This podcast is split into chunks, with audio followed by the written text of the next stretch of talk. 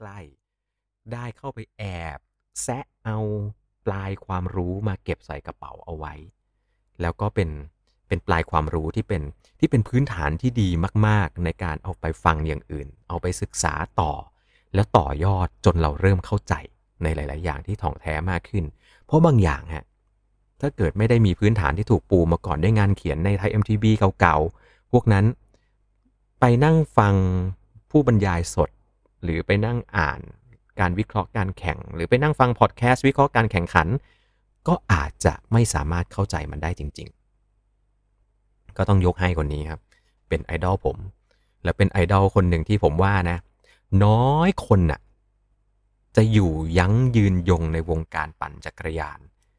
หรือแม้แต่วงการกีฬาเลยก็ได้ ที่ยังคงสามารถอยู่บนเวทีแล้วก็ยังคงเป็นตัวแสดงหลัก ยาวนานได้ขนาดนี้ นักกีฬา อาชีพ น้อยคนมาก ที่จะสามารถทำตัวเอง ให้สามารถถ่ายทอด อารมณ์ เนื้อหา แล้วถ่ายทอด สีสันออกมา เพื่อทำให้คนสามารถติดตามได้มากขนาดนี้ ก็ขอยกให้คนนี้ฮะเป็นหนึ่งในสัญลักษณ์ที่ส่งผลกับวิธีการคิดของผมครับนะจบแล้วฮะเรื่องของผมวันนี้มาไม่ยาว มามีใครอยู่ข้างในคลับเฮาส์กันบ้าง โอ้โห มีคนฟังเยอะกว่าที่คิดแฮะนะครับ ก็ยินดีต้อนรับกันอีกหนึ่งรอบนะฮะ ว่าใครที่เข้ามาฟังวันนี้ เป้าหมายของเนื้อหาในวันนี้ฮะ เราอยากจะฟังเรื่องราวของผู้ที่เป็นแรงบันดาลใจ เป็นไอดอลของท่านในการปั่นจักรยาน ว่าเป็นใครอย่างไรกันบ้าง เป็นประโยชน์กับหลาย ๆ ท่านที่ฟังอยู่ฮะ กดรับแล้วใครเอ่ยคุณอัครามหรือเปล่า นี่ คุณอัครามจริงๆด้วยครับ สวัสดีครับอ่าสวัสดีครับกดคนแรกเลยเพราะว่าเดี๋ยวจะซ้ำกับกับคนอื่นครับ มาก่อนมีตัวเลือกเยอะฮะใช่ใช่เดี๋ยวซ้ำเดี๋ยวซ้ำเลยรีบรีบมาก่อนครับแล้วจะได้ฟังยาวก็นี่ฮะข้างล่างนะครับ อาจารย์อีทพี่อีทมาแล้วนะฮะพี่อีทออกตัวไว้แล้วนะครับ ว่าไอดอลพี่อีทนี่ถึงถึงขั้นอยู่ในทำเนียบ Hall of Fame เลยนะ หอเกียรติยศเลยนะฮะ ข้างล่างมีหลายคนนะครับ คุณอภิรักษ์นะฮะ คุณแซม โอ้ อีกหลาย ๆ ท่านเลย แต่ละท่าน บางท่านเคยได้พบกัน บางท่านเคยได้กดขึ้นมาคุยกันแล้ว คุณเบนซ์นะครับ มีใครที่เป็นไอดอลในดวงใจ ด้วยเหตุผลอะไร ผมบอกแล้วนะฮะ ไม่ต้องเป็นนักกีฬายิ่งใหญ่ไม่ต้องเป็นอะไร เป็นเพื่อน เป็นพี่เป็นน้องก็ได้ เราลองขึ้นมาเล่าให้ฟังกัน เชิญเลยครับ คุณอัคราม ไอดอลของคุณอัครามคือใครครับ ครับของผมก็มีสองคนนะครับ ซึ่งคนที่สองเนี่ยก็จะสืบเนื่องมาจากคนที่หนึ่งซึ่งคนที่หนึ่งก็คือคุณเอภิคุปประสบทรัพย์อะครับโอ้โหตายตายตายตายตายตาย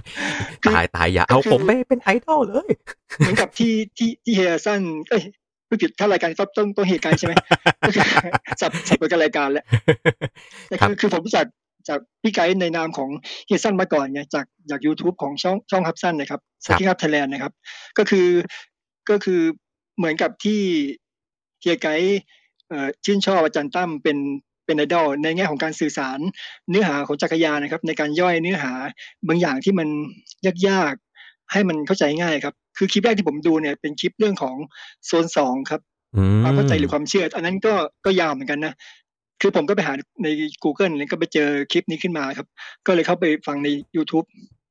ตั้งนั้นมาผมก็ฟังมาทุกวันเลยครับ ก็คือจะมี ช่อง Second Hub เนี่ยอยู่ในชีวิตประจำวันทั้งเช้าและเย็นโอ้เพราะผมจะเดินเดินไปทำงานใช่ไหมครับ วันหนึ่งก็เช้าไป 4 กิโลกับ4กิโล ตอนช่วงเดินเนี่ยก็จะฟังพอดแคสต์ของของรายการไปด้วย บางคนก็จะฟังตอนปั่นเทรนเนอร์ใช่ไหมครับ แต่ผมฟังตอนเดินอืมก็ฟังแล้วก็จะได้ได้คิดได้เพลินอะไรไป ฟังมาหลายรอบแล้วครับ เดินสี่กิโลนี่เดินชั่วโมงหนึ่งโดยประมาณ เออก็ประมาณประมาณได้ครับครับ ผมโอ้โหคือเมื่อวานนผมขี่จักรยานมาทำงานเออ ที่เดินนะครับ แต่ว่าหลังๆมาเอาขึ้นบีทีเอสไปแล้วมันเกะกะคนอื่นเขาบางทีเขาก็มองมองไม่ค่อยดีบ้างคือ ผมก็เลยเปลี่ยนเป็นเดินดีกว่าคก็รับผมต้องเผื่อเวลาไว้อะไรเงี้ยฮะก็คือชื่นชอบที่เป็นไอดอลก็คือ คือไอดอลเนี่ยคือไม่ใช่หมายความว่าเราต้องเป็นแบบเขาอะไรเงี้ยคือครับชื่นชมในแง่ของการใช้ชีวิต แล้วก็มุมมองในเรื่องของวงการจักรยาน คือหมอเป็นคนที่มีวิสัยทัศน์ในวงการจักรยานนะครับแต่การที่ได้ไปฟังตอนในการมินเนี่ยที่เฮียไกด์พูดถึงเรื่องการแข่งขัน อะไรนะ24ชั่วโมงอะครับเอออะความฝันอันนั้นะนก็ความฝันอยากทำอยากครับทำครับ ก็คือเอ๊ะแต่พูดเยอะเดี๋ยวเดี๋ยวเฮียกายจะเขินเนอะงั้นงั้นเอาไปคนอื่นดีกว่าเอาไปคนคนคนใช่ที่สฮะองผ่านคนแรกไปฮะ ให้คนแรกตั้งหัวมันไปก่อนดีกว่าครับคนสองก็จะเป็นคาร์เดอีแวนครับนี่โอ้โหคนนี้คือผมผมไปฟังในพอดแคสต์เหมือนกัน ก็คือเฮียไกด์ก็พูดประโยคนึงที่ผมประทับใจมากคือ ตอนที่เฮียไกด์ไปไปสัมภาษณ์เขา ตอนไปไปสวนภูมิป่ะที่เขาบอกว่าจักรยานเขาที่เออกมาเป็นตัวรองอะครับ ไม่ใช่ตัวท็อปอ่าผมจำไม่ได้แล้วว่าสัมภาษณ์ที่ไหนอะนะครับ แต่ว่าเหตุการณ์มันเกิดขึ้นที่พังงาแล้วก็เอ่อครั้งแรกที่ผมเห็นรถเขาผมก็งงละทำไมอีแวนเลือกขี่ SLR 0 2วะ อืม อืม แล้วเขาเขาตอบมาแบบน่าเข้าใจมากก็คือว่า ทำไมต้องขี่ตัวตัวท็อปใช่ไหมครับครับตัวผมนี้มันก็โอเคแล้วเออคือผมผมฟังแล้วผมก็ก็คือจำชื่อเขาไว้ในใจแล้วก็ชอบแล้วผมก็เลยไปศึกษาข้อมูลเขาเรื่อยครับๆก็จนจนถึงขนาดที่ว่าไปซื้อ BMC Teammachine คล้ายๆ กับที่เขาขี่ในในทัวร์ de ฟองปี 2011 นะครับ ที่เขาได้แชมป์ปีนั้นไปอะครับก็คือทรงแบบทรงนั้นเลย แต่ผมเป็นตัวอืศูนย์สองมไม่ไม่ไม่ใช่ตัวท็อปอะครับ ครับ เขาเป็นคนหนึ่งที่ ที่อกหักกับการคว้าแชมป์ผมว่าน่าจะเยอะที่สุดในช่วงทศวรรษหลังหลังๆมันนี้เลยนะ อืมครับ ต้องทัถ้าใครไม่ไม่ทันคาเดลในยุคที่จะคว้าแชมป์นะครับเขาเขาไล่ล่าหาแชมป์ติดกันหลายปีมากแล้วก็แบบได้แค่โพเดียมโพเดียมโพเดียมโพเดียมมาตลอดนะครับ แต่ก็ติดโพเดียมตลอดใช่ไหมครับ ใช่ครับ ติดติดโพเดียมมาเรื่อยๆตลอดเลยแต่ไม่ได้สักที ปีที่ได้เนี่ย ก็ ก็ต้องบอกว่าได้เพราะไทำทายเลยล่ะ อือืม มลุ้นกันสนุกเลยครับตอนนั้นถูกว่าจะชนะใครนะพี่น้องใช่ไหมครับพี่น้องอะไรนะ ชเล็กเป็นชเล็กชแอเล็นกดี้ใช่ไหมกับแฟรงค์ชเล็กครับ อ๋อครับ ก็เป็นเป็นปีที่ก็ตามเชียร์ จริง ๆ ผมผมเออ ก็ชอบนะคาเดลอีแวนนะครับ เป็นคนหนึ่งที่มีสีสันมากหน้าตายิ้มแย้มตลอดเวลา และเวลาหงุดหงิดขึ้นมานี่ต่อยกล้องนักข่าวเลยนะฮะอ๋ออย่างนั้นเลย อ่าใครใครจำได้นะครับคาเดลอีแวนต่อยกล้องนักข่าวนะครับ ต่อยจริง ๆ แกคงกัดต่อยนักข่าวอะแต่มันโดนกล้องอืมไม่ไม่เกิดจากอะไรครับเขาคำถามที่แบบกวนใจเขานะฮะมันพอดีแกคงเครียดจากการแข่งครับ แล้วก็นักข่าวกลุ่มลุมเข้าไปสัมภาษณ์ แล้วก็เขาจะไปแล้วล่ะ แต่ว่านักข่าวยังไม่ยอมหยุดที่จะสัมภาษณ์แล้วผมจำไม่ได้แล้วว่าคำถามนั้นน่ะคืออะไร แต่ถ้าถ้าจำไม่ผิดคำถามไม่ได้เป็นคำถามที่มัน ที่มันอะไรมากนักอะแต่ว่ามันมันคงไปสะกิดหูแกแล้วแบบน็อตหลุดอะครับ เครียดแหละ ต้องคือต้องเข้าใจว่านักกีฬาในตูดฟองอย่างระดับคาเดลอะสิ่งที่เขาแบกคือเขาเขาต้องชนะไง อืมและการที่โดนนักข่าวรุมรุมรุมรุมอย่างนี้ทุกวันหลังแข่ง แล้วผลการแข่งวันนั้นรู้สึกว่าจะไม่ค่อย ไม่ค่อยโอเค เท่าไหร่ก็น่าครับน็อตหลุดก็มีช็อตต่อยลองลองลองคุณอัครรามลอง search หาใน YouTube ฮะ Cadel Evans อ๋อ punch เนี่ยมีมีโอโอเคโอเคเราเราหาดูครับครับแล้วก็พอดีไปดูข้อมูลเขามาประมาณว่า คนคนที่ได้แชมป์ในยุคเขาอะ ส่วนใหญ่ก็คือจะโดนโดนแบนไปเยอะแล้วที่แบบใช้สารกระตุ้นเนี่ยฮะก็แสดงว่าเขาอะมีความใสสะอาดมากก็คือ คือถ้าเขาจะใช้สารกระตุ้นแบบคนอื่น ก็ได้ก็อาจจะได้แชมป์เหมือนกัน แต่เขาไม่ใช้อย่างเงี้ย คือเขาก็เลยได้ได้ลองบ้างอะไรบ้าง แต่คนที่ได้แชมป์ไปก็โดนโดนแบนไปหมดเลยเงี้ยคือผมก็เลยชอบตรงความความนี่เขาด้วยตรงเนี้ยครับใช่ฮะยุคยุคนั้นก็เป็นไปได้ว่า เอ่อเป็นเป็นอย่างที่คุณอัครรามตั้งข้อสังเกตครับ เพราะว่าคนที่ได้ในช่วงนั้นหลาย ๆ คนก็โดนลิฟต์แชมป์บ้างโดนตรวจสอบบ้าง แต่เราไม่เคยได้ยินข่าวเรื่องเกี่ยวกับสารกระตุ้นของของคาเดลเลยอ่าเขาติดอันดับแล้วหนึ่งในห้าอ๋อสิบที่อันดับหนึ่งหนึ่งในห้าสิบของนักกีฬาอาชีพที่ได้รายได้มากที่สุดของออสเตรเลียด้วยนะครับ อืมเป็นตำนานของออสเตรเลียเลยใช่ไหม ก็คาเดลต้องถือว่าเป็นนักปั่นจักรยานที่จัดได้ว่าเป็นตำนานของออสเตรเลีย เพราะว่าตั้งแต่วันนั้นเป็นต้นมาออสเตรเลียก็ยังไม่เคยมีใครที่ขึ้นมายิ่งใหญ่และมีลุ้นได้ถึงขนาดนั้น แล้วก็เพราะคาเดลนี่แหละครับเขาถึงได้เกิดโครงการที่จะสร้างทีมออสเตรเลียอย่าง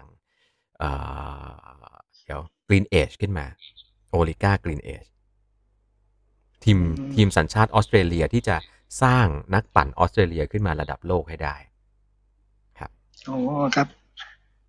แล้วเขาก็ได้แชมป์สามแชมป์เลยใช่ไหมฮะเป็นแชมป์โลกสือภูเขาเขาเคยได้เคยแชมป์ใช่แชมป์เวิลด์รถรถไบค์แล้วก็แชมป์ตุลก็ฟองเคยได้ซึ่งก็ใช่หาแล้วยากนะครับใช่ครับ ที่ได้สามแชมป์นี้เลย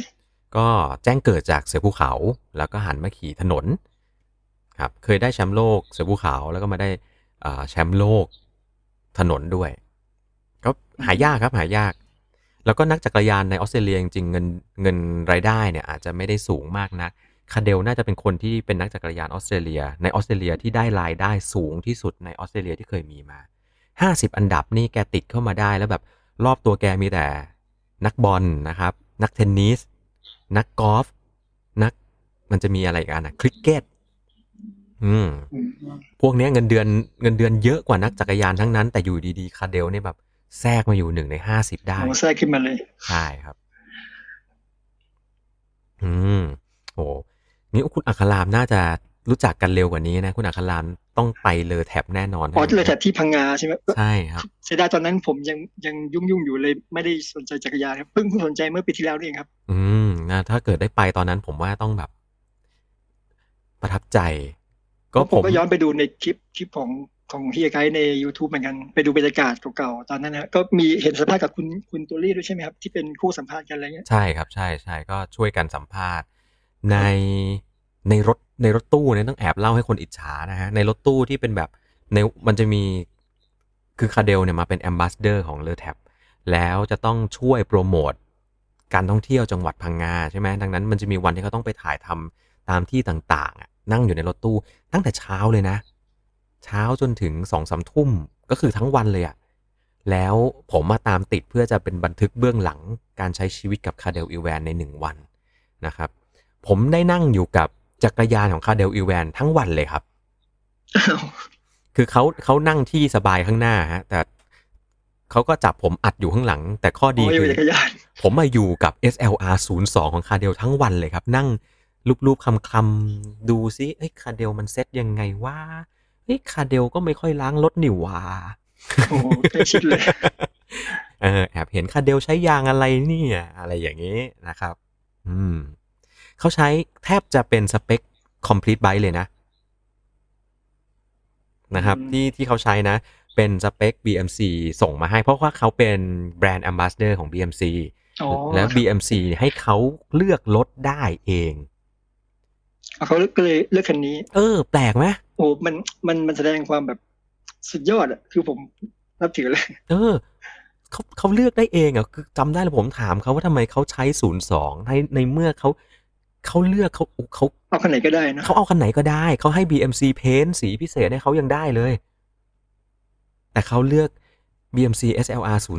02สีธรรมดาครับ แล้วก็สเปคสีแบบคอมพิวไบเลยใช่ไหมฮะสีแบบคอมพลีทไบ e ธรรมดาเลยด้วยครับ สเปครถที่ใช้ทุกอย่างเป็นคอมพลีทไบ e ธรรมดาติดมาหมดเลย สิ่งที่เขาเปลี่ยนมีแค่บันไดกับยางอ๋ออืมที่เหลือใช้เดิมๆครับ แล้วเขาใช้คันนี้นี่แหละ เขาเสร็จจากพังงาแล้วผมจำไม่ได้แล้วเขาต้องไปอีเวนท์ที่ไหนต่ออะไรอีกบ้างอะนะครับ แล้วก็เขาก็ใช้คันนี้อะฮะที่ขี่อยู่ในอีเวนต์ของเขาที่อยู่ในออสเตรเลียไอ้อะไรอะโอเชียนอ๋อเรสคืออ๋อ Ocean ที่ว่า Race จะครับปิผดมท้ายไปครับเอ่ก่อนอก่อนเกษียณปะใช่ใช่ใช่เขาก็ใช้ตัวนี้แหละครับขี่นั่นก็คือพูดง่ายๆคือหลังจากที่เขาออกจากการเป็นนักแข่งปุ๊บเนี่ย เขาก็เปลี่ยนมาใช้ SLR 02เป็นรถประจำตัวในงานต่างๆฮะถือถือว่าผิดคาดผิดคาด อืมอืมครับ ครับ เดี๋ยวฟังคนอื่นบ้างครับประเดิมมาโอเคได้เลยครับเดี๋ยวกลัวจะซ้ำคนอื่นก็เลยต้องรีบพูดก่อนโดยเฉพาะคนที่หนึ่งเดี๋ยวจะมีคนแย่งพูด ไม่น่ามีมั้งอุ้ยมีมีเยอะมีเยอะแต่เขาอาจจะไม่เปิดเผยตัวครับ ครับผมอะครับผมอุ้ยขบวันคุณนี้ะครับวันนี้โคชวินมาครับโคชวิน หัวข้อในวันนี้เราคุยกันในเรื่องของ ไอดอลที่เป็นที่เป็นคนที่สร้างแรงบันดาลใจให้กับเราในการไปขี่จักรยานไหนๆโค้ชวินก็มาแล้ว ผมอยากรู้จังเลยว่าไอดอลโค้ชวินเป็นใคร เออ ไม่รู้สะดวกหรือเปล่านะครับ ถ้าสะดวกก็เรียนเชิญได้นะครับ ถ้าไม่สะดวกก็ไม่เป็นไรนะฮะ อาจารย์อีทพี่อีทครับผมไอดอลพี่อีทนี่ผมว่ามีคนอยากฟังเยอะแน่เลยอะใครคือคนที่ชื่อเหมือนรถบรรทุกอะไรฮีโน่ฮีโน่นะฮะ รวมถึงอีกหลาย ๆ ท่านข้างล่างครับ ใครที่มีใครเป็นใครที่มีไอดอลในใจเป็นใคร หรือคนที่สร้างแรงบันดาลใจให้คุณมาขี่จักรยาน หรือคนที่สร้างแรงบันดาลใจให้คุณอยากออกไปปั่นจักรยาน หรือมีอิทธิพลกับการปั่นจักรยานของคุณ ลองยกมือมาเล่าให้ฟังหน่อยนะครับ นี่มียกขึ้นมาแล้ว อาจารย์อีทนี่เอง มาฮะ เตรียมตัวเข้าสู่ ประวัติศาสตร์กัน สวัสดีครับพี่อีทสวัสดีครับ สวัสดีไกด์สวัสดีทุกท่านครับ ครับผม เอ่อ จริง ๆ พอพูดเรื่องนี้เนาะมันมันมีเยอะในหลายยุคที่ผ่านมาครับไอดอลของเราแต่ละคนก็ มีทั้งฝั่งคนที่เป็นคนไทย มีทั้งฝั่งที่เป็นชาวต่างชาติ มีหลาย ๆ อย่างอย่างอย่างที่ไกด์บอกนะครับ เราจะมีไอดอลหลายคนเนาะเอาเป็นว่าอยากจะเล่าให้ฟังว่า s r 0 2 คันนั้นอะพีทขี่มาแล้ว อืม เดี๋ยวจะเดี๋ยวจะขิงใส่คุณอัครามสักหน่อยเหตุการณ์วันนั้นคือนะเราเอาจักรยาน BMC กับเสื้อเราอะไปให้อีแวนเซ็นชื่อให้อ่านะตอนนั้นพี่ขี่ BMC Impact ครับผม ตัว Impact นะอ่าเอ่อแล้วก็เราก็เอาเสื้อแขนยาวของเรา BMC เนี่ยจะไปให้อีแวนเซ็นชื่อด้วยเนี่ยแต่บังเอิญว่าเราลืมเสื้อทิ้งไว้ในรถ แล้วก็กำลังเข้าคิวกันอยู่ประมาณหนึ่ง เราก็เลยบอกว่า เราขอยืมรถจักรยาน ใครก็ไม่รู้ตอนนั้นอะเราก็ถาม เราก็ไม่รู้ว่ารถจากใครด้วยคันนั้น เราก็ไม่ทันได้มอง เราเห็นเลยเฮ้ยยืมรถจักรยานแป๊บหนึ่งเรานึกว่าของเจ้าหน้าที่ของบริษัทครับเนี่ยขี่ไปเอาเสื้อ แล้วกลับมาถึงเอามาคืน เพิ่งจะรู้ว่ารถคันนั้นเป็นคนรถของของของอีแวนก็เลยได้ขี่รถแกเลย เลยได้ขี่ไปแล้วครับประมาณหนึ่งก็เนาะก็เป็นอีกคนหนึ่งที่ที่เก่งคาเดนคาเดนดีเวลก็เก่งนะครับในในยุคเอ่อไอดอลที่แบบเราชื่นชอบอะเนาะในสมัยเราเป็นเด็กอะเรามาขี่จักรยานอะนะครับ ในยุคนั้นเนี่ยเอ่อเราไม่เคยมีสื่อแบบในยุคนี้เหมือนอย่างที่ไกด์เล่าครับ ผมครับ ได้ยินจากพี่พี่พี่ๆเขาเล่ากันมาเนี่ยว่าเอ่อนักแข่งต่างชาติคนนั้นคนนี้ในยุคที่ผมเป็นเด็กอะผมก็จะได้ยินพวกพี่ๆรุ่นพี่เล่าให้ฟังถึงชื่อคนคนหนึ่งนะฮะก็คือ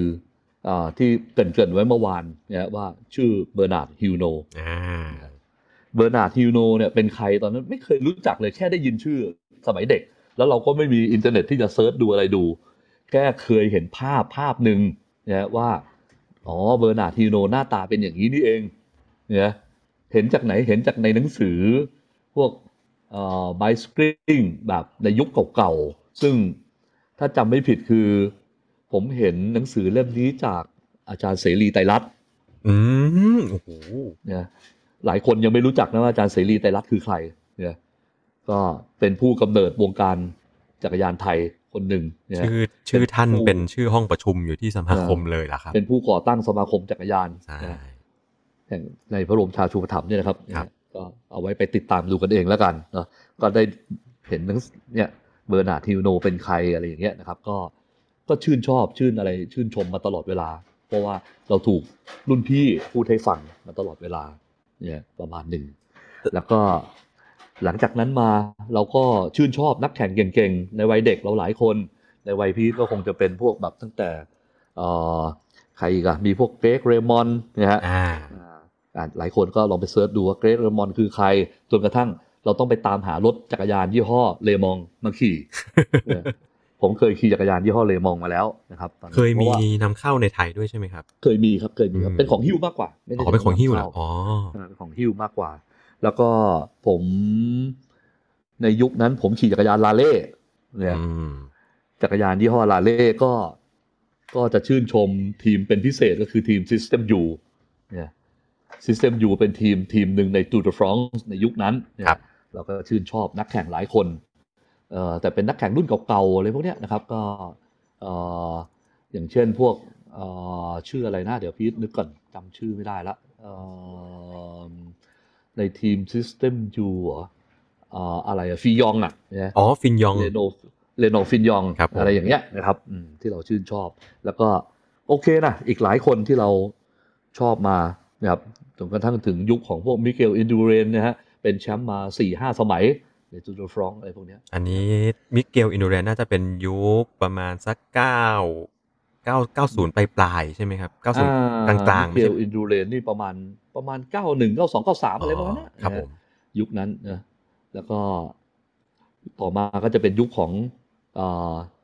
ไอดอลที่ผมชื่นชอบอีกคนหนึ่งก็คือแลนด์อาร์มสตองอ่าคนนี้ซึ่งไม่มีน่าจะไม่มีชื่อในในการเป็นผู้ชลิสต์นะของรายการการแข่งขันไปแล้วครับนะฮะเออเสียดายนะครับ กี่ปีอะหนึ่งสองสามสี่เจ็ดห้าหกปีแล้วมั้งถ้าจำเจ็ดปีเจ็ดปีครัใช่บไหมเจ็ดปีแล้วอืมอะไรอย่างเงี้ยสุดท้ายก็มาถึงในยุคของเนี่ยนักแข่งรุ่นใหม่ ๆ เราก็เราก็ชื่นชมชอบดูเสพตามดูเอ่อสไตล์การขี่การแข่งขันของเขาอะไรเงี้ยนะว่าแต่ละคนเป็นยังไงมันก็ก็ชอบเนี่ยที่ประมาณหนึ่งครับ ทีนี้มาในฝั่งของทางบ้านเราอะ คนเก่าๆอย่างพวกพี่ก็ต้อง เป็นเรื่องธรรมดาเนี่ยไอดอลของพี่ก็คือในวันที่พี่อายุประมาณ 14 ปีถ้าจำไม่ผิดบ้านพี่อยู่ปักช่องเคยครับเล่าให้ฟังไปรอบนึงแล้ว แล้วก็มีเอเชียนเกม ครั้งที่เท่าไหร่จำไม่ได้ละ ยุคนั้นยังมีพี่พี่ปีดาจุลมนทนยังขี่อยู่เลยอะโอ้โหเนาะพี่จำได้ว่าบ้านเราอยู่อำเภอปักช่องเนาะแล้วก็เขาปล่อยตัวมา ตอนนั้นคือไม่รู้ด้วยว่าปล่อยตัวมาจากที่ไหนเพราะเราเป็นเด็ก เราไปรู้อีกทีหนึงตอนที่เราอายุประมาสิบเจ็ดสิบแปดนู่น ว่าเอนี่เกมครั้งนั้นปล่อยตัวมาจากแถวแถวๆลังสิตเนี่ยขี่มาตามถนนอ่าอะไรอะกรุงเทพสระบุรีถนนอะไรวะลืมไปแล้วครับมิตรภาพป่ะใช่ไหมครับ ไม่ใช่ดิอ๋อต้องเป็นเอ่อก่อนหน้านั้นอ่าพหลโยธินหรือเปล่าเนี่ยนึกไม่ออกแต่พหลโยธินมันเดี๋ยวนะมันมันขึ้นเหนือพี่เออสระจำไม่ได้เออผมก็จำไม่ได้เอาเป็นว่าเอานะเลี้ยวมาครับมาเนี่ยแหละมาสระบุรีเนาะแล้วก็ เข้ามาถนนมิตรภาพ ผ่านหน้าบ้านเราแถวปากช่องเนี่ยแล้วก็จำได้ว่าไปปล่อยไปกลับตัวที่คลองไผ่มั้งขึ้นไปคลองไผ่ลงแล้วกลับตัวมาอะไรประมาณเนี้ยเห็นไหมอ่าลำตะคองอะคลองไผ่ก็คือลำตะคองอะเขื่อนลำตะคองอะครับนะแล้วก็เขาก็กลับไปเข้าเส้น แล้วเราก็จะเห็นไอดอลของเราคนนั้นอะ คือขี่มาคนเดียวเลย เท่มาก เท่มากขี่มาอยู่คนเดียวข้างหน้า แล้วก็ ถ้าเป็นสมัยนี้เราก็ต้องบอกว่าเออ break away ออกมาใช่ไหมครับตอนนั้นก็หนีเดี่ยวออกมาก็คือน่ะมารู้ตอนหลังว่าคนคนนั้นแหละคือพี่ปีดาจุลมนทนนะอืมแล้วก็ปีนั้นถ้าผมจำไม่ผิดพี่ปีดาได้สี่เหรียญทองเอเชียนเกมมั้งนะครับทั้งประเภทถนนประเภทลู่นะประเภทลู่คือในยุคนั้นแข่งในสนามสุขพัชราไสยนะอ่าไม่มีเวลโดมนะครับ เป็นลู่ดิน ตอนนั้นเป็นลู่ดิน ลู่ดินครับใช่นะครับ ขี่ในนั้นกันเนี่ยก็เราก็จดจำมาตั้งแต่ต อนนู้นเลยเนี่ยจดจำกันมาตั้งแต่ตอนนั้นแหละนะครับจนกระทั่งในยุคหนึ่งพอเราได้ไปเรียนต่อนะครับ แล้วก็โค้ชคนแรกของผมที่ผมประทับใจก็คือ อาจารย์ประจินรุ่งโรจน์องค์อาจารย์ประจิน หลายคนต้องนึกถึงอาจารย์ประจินรุ่งโรจน์คือใครก็คือ อดีตทีมชาติคนหนึ่งนะครับ แล้วก็เป็นเอ่อเป็นกำลังหลักคนหนึ่งของทีมชาติไทยที่ไปแข่งประเภททีม Time Trial ร้อยกิโลเมตรที่กรุงมอนทรีนที่ประเทศแคนาดาที่โอลิมปิกในยุคนั้นอืมในยุคของอาจารย์ประจินลุงโรจน์ก็จะมีคนเก่งเยอะหลายคน ก็จะมีพี่ชาติชายจันทรัตน์เนี่ยมีพี่ปัญญาดินม่วงอ่ามีเอ่อผมจำชื่อไม่ได้แล้วอีกหลายคนเนาะรวมก็ถึงผมก็เจอไอดอลของคุณอีกคนหนึ่งก็คือพี่หุ่นพี่คุณ พี่หุ่นเดอศักดิ์ก็คือเพื่อนร่วมทีมคนหนึ่งของอาจารย์ประจินรุ่งโรจน์ครับนะครับเอ่อในยุคนั้นเมื่อ 30 ปีที่แล้วก็ได้เจอกันละนะครับ แกก็มีวิธีการสอนน้องๆ อะไรเยอะๆ ดีๆ หลายอย่าง จนกระทั่งเรารู้จักแกมาในช่วงที่แกเริ่มมาอยู่ในวงการพระรามเก้าเนาะแถวๆนั้น แล้วก็เราก็เห็นมาเรื่อยๆ จนกระทั่งแกขี่ขึ้นดอยอินทนนท์น่ะนะอ่าจนเป็นน่าจะเป็นเอ่อคนแรก ที่อายุเกิน 60 แล้วก็ขี่ขึ้นดอยอินทนนท์เกินร้อยครั้งขึ้นไปจนกระทั่งได้รับเอ่อ certify อะไรแต่อะไรมาเยอะแยะมากมายแกก็เป็นไอดอลเราอีกคนหนึ่งนะในยุคนั้นเราก็มีมีพี่รุ่นพี่หลายคนที่ใครได้ยินก็ต้องฉี่ลาดทุกคนน่ะนะครับเนี่ยอย่างใครอะพี่วันชัยวันชัยพอดีงามเคยได้ยินชื่อไหมอันนี้เคยได้ยินชื่อครับอ่าพี่กี้วันชัยพอดีงามเนี่ยปัจจุบันนี้ก็มีลูกชาย นะครับ ชื่อศักดิ์ชัยพอดีงาม เล่นให้กับทีมสำนักงานตำรวจแห่งน้อยชาติตัวแห่งชาติใช่ใช่อ่าก็เป็นแชมป์เอ่อเคยเป็นแชมป์ประเทศไทยนะครับในประเภทเปอร์ซูดอะไรต่ออะไรมาหลายครั้งเนี่ยประมาณนั้นเหมือนพ่อเลยนะลงมาต่อนั้นมาก็คงไม่พ้นธงชัยวันเกิดใจงามเนี่ยไอดอลของคุณนั่นแหละจริงผมเจอครั้งแรกๆยุคนั้นเนี่ย พี่ตั้มกับวิสุทธ์กับธงชัยสองคนเนี่ย ต้องถือว่ามาพร้อมๆกันมาคู่พร้อมขี้ๆกันมาเลยใช่ไหมครับ ใช่เนี่ยครั้งแรกเนี่ยที่เจอธงชัยวันเกิดใจงามธงชัยมาจากนักวิ่งเนี่ยอืมมาจากนักวิ่งเนี่ยแล้วก็เอ่ออาจารย์อาจารย์ ดรธงชัยพันธ์สวัสดิ์ครับชื่อธงชัยเหมือนกัน เป็นคนชักชวนให้ธงชัยวันเกิดใจงาม มามาขี่เล่นจักรยานไปกีฬาก่อนออกมาเล่นไตรก่อน มาเล่นไตรกีฬาก่อนเพราะมาจากนักวิ่งครับนะฮะ ก็ธงชัยวันเกิดใจงามก็มาชนะในรายการหลาย ๆ รายการในในไตรกีฬาครับเนี่ยแล้วก็เลยถูกส่งเสริมเนี่ยโดยอาจารย์อาจารย์ดรธงชัยเนี่ยส่งเสริมให้ให้ธงชัยเข้ามาแข่งขันในเกมจักรยานบ้างอืมจนกระทั่งธงชัยก็มาโดดเด่นในเกมจักรยานอยู่แบบสักปีหนึ่งเลยนะครับ คือปีเดียวก็ขึ้นมามามาฆ่ารุ่นพี่หมดเลยอะ ประมาณนั้น เห็นพี่หุ่นเคยเล่าว่าพี่หุ่นเองก็เจอกับธงชัยวันเกิดใจงามในช่วงแรก ๆ ที่เพิ่งมาเริ่มปั่นแล้วก็ครับ สมัยนั้นพี่หุ่นจะกลุ่มของแกเนี่ย รู้สึกจะขี่เป็นอะไรกันใช้คำว่าอะไรนะ Speedway กลุ่มอ่า Speedway บ้างถ้าจำไม่ผิดกลุ่มสหรือปีอะไรดเวเนี่ยย์ขี่ไปทางสระบุรีและขี่กลับครับ ครับ แล้วก็แกแกก็เล่าให้ฟังครับว่าธงชัยวันเกิดใจงามเนี่ย ก็มาขี่ด้วย แล้วขี่ไปรอดกับพวกแกด้วย อ่า ใส่รองเท้าผ้าใบด้วย อ่า ใช่เพราะธงมาจากนักวิ่งฉันเท้าจักรยานไม่เป็นครับ หลังจากนั้นมันก็จะเลยมีนี่อ่าแหละฮะไอไอคนนี้ต้องไม่ธรรมดาแน่นอนอ่าสุดท้ายก็พอเขาเข้ามาอยู่ในวงการจักรยานก็ ก็เข้าตากรรมการครับเข้าตาอาจารย์เสรีอืมเนี่ยอาจารย์เสรีชอบอยู่แล้วหุ่นอย่างเงี้ยใหญ่ ๆ อย่างเงี้ยครับเนี่ยตัวสูงใหญ่ๆอะเออมีความเชื่อว่าตัวใหญ่ก็คือต้องแข็งแรงต้องได้เปรียบอืมนะ แต่สุดท้ายด้วยความที่ธงชัยเป็นคนที่มีพรสวรรค์ทางกีฬามา ตั้งแต่แรกก็ก็ทำได้ดีทำได้ดีมาเอ่อมาสร้างชื่อเสียงให้กับประเทศจำไม่ได้ว่า ตอนนั้นซีเกมครั้งที่เท่าไหร่ที่ชิงชนะเลิศเดี่ยวประซูดกับสิงคโปร์กับสิงคโปร์อ๋อกับสิงคโปร์ในประเทศไทยแล้วธงชัยชนะครับ อืมเนี่ยรู้สึกว่าประมาณนั้น Tour of Thailand ตอนนั้นจะได้เป็น best ASEAN ด้วย เป็น best ASEAN เป็นอะไรก็หลายรายการแหละครับครับหลายรายการอืมนะฮะหลายรายการ ยุคนั้นก็คือยุคเดียวกับที่ที่โค้ชตั้มขี่ด้วยกันมาครับนะครับอืมประมาณหนึ่งนะโค้ชตั้มก็หลากหลายต่อมาก็ในยุคโค้ชตั้มก็ชิงแชมป์ประเทศไทยเอ่ยอะไรเอ่ยออกมาเต็มไปหมดนะฮะกีฬาแห่งชาติอะไรต่ออะไรนะหลายคน อีกคนหนึ่งที่ผมมาเตะตามากก็มาเป็นรุ่นน้องเราอีกคนหนึ่งซึ่งมันมันเหมือนกับภาพที่ผมเห็นเลยก็คือ เด็กคนเนี้ยเหมือนกับธงชัยวันเกิดใจงามเลย มาจากนักวิ่งครับเนี่ยอยู่พะเยาอืมนึกออกไหมผมบอกอยู่พะเยานึกออกไหมว่าใครนะนะเห็นตั้งแต่วันที่ครั้งแรกเนี่ยตอนนั้นพี่อีททำทีมให้ทีมลำพูนนะครับ ครับ พี่ทำทีมลำพูน เด็กคนนี้อยู่ทีมพะเยาเนี่ยแล้วมาคัดตัวแข่งประเภท individual pursuit ด้วยกางเกง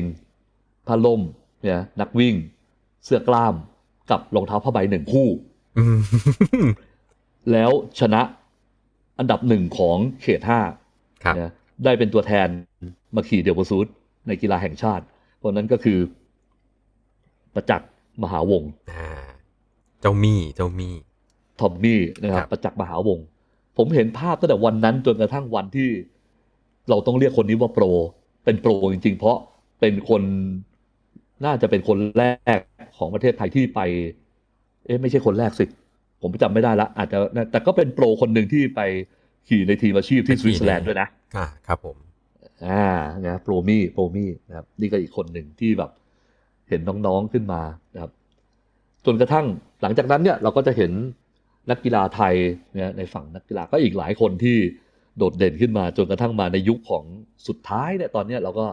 เราก็เห็นเหมือนอย่างก็เห็นเหมือนอย่างที่ไกด์เห็นนะว่าโค้ชตั้มก็ยังเป็นคนหนึ่งที่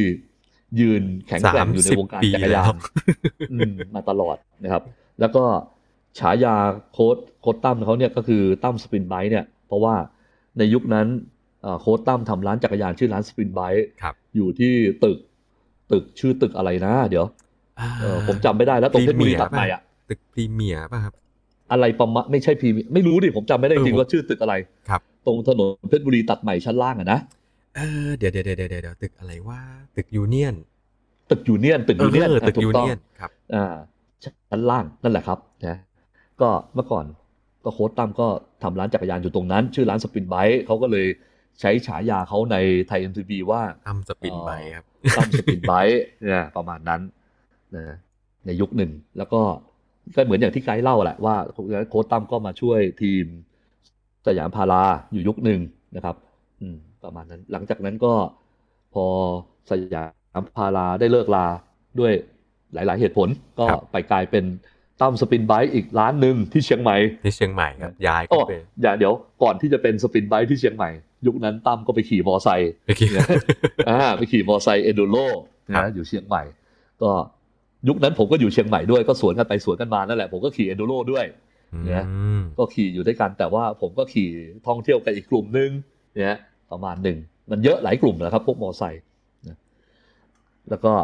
จำได้ว่าก็มีร้าน Spin Bike เกิดขึ้นอีกครั้งหนึ่งที่เชียงใหม่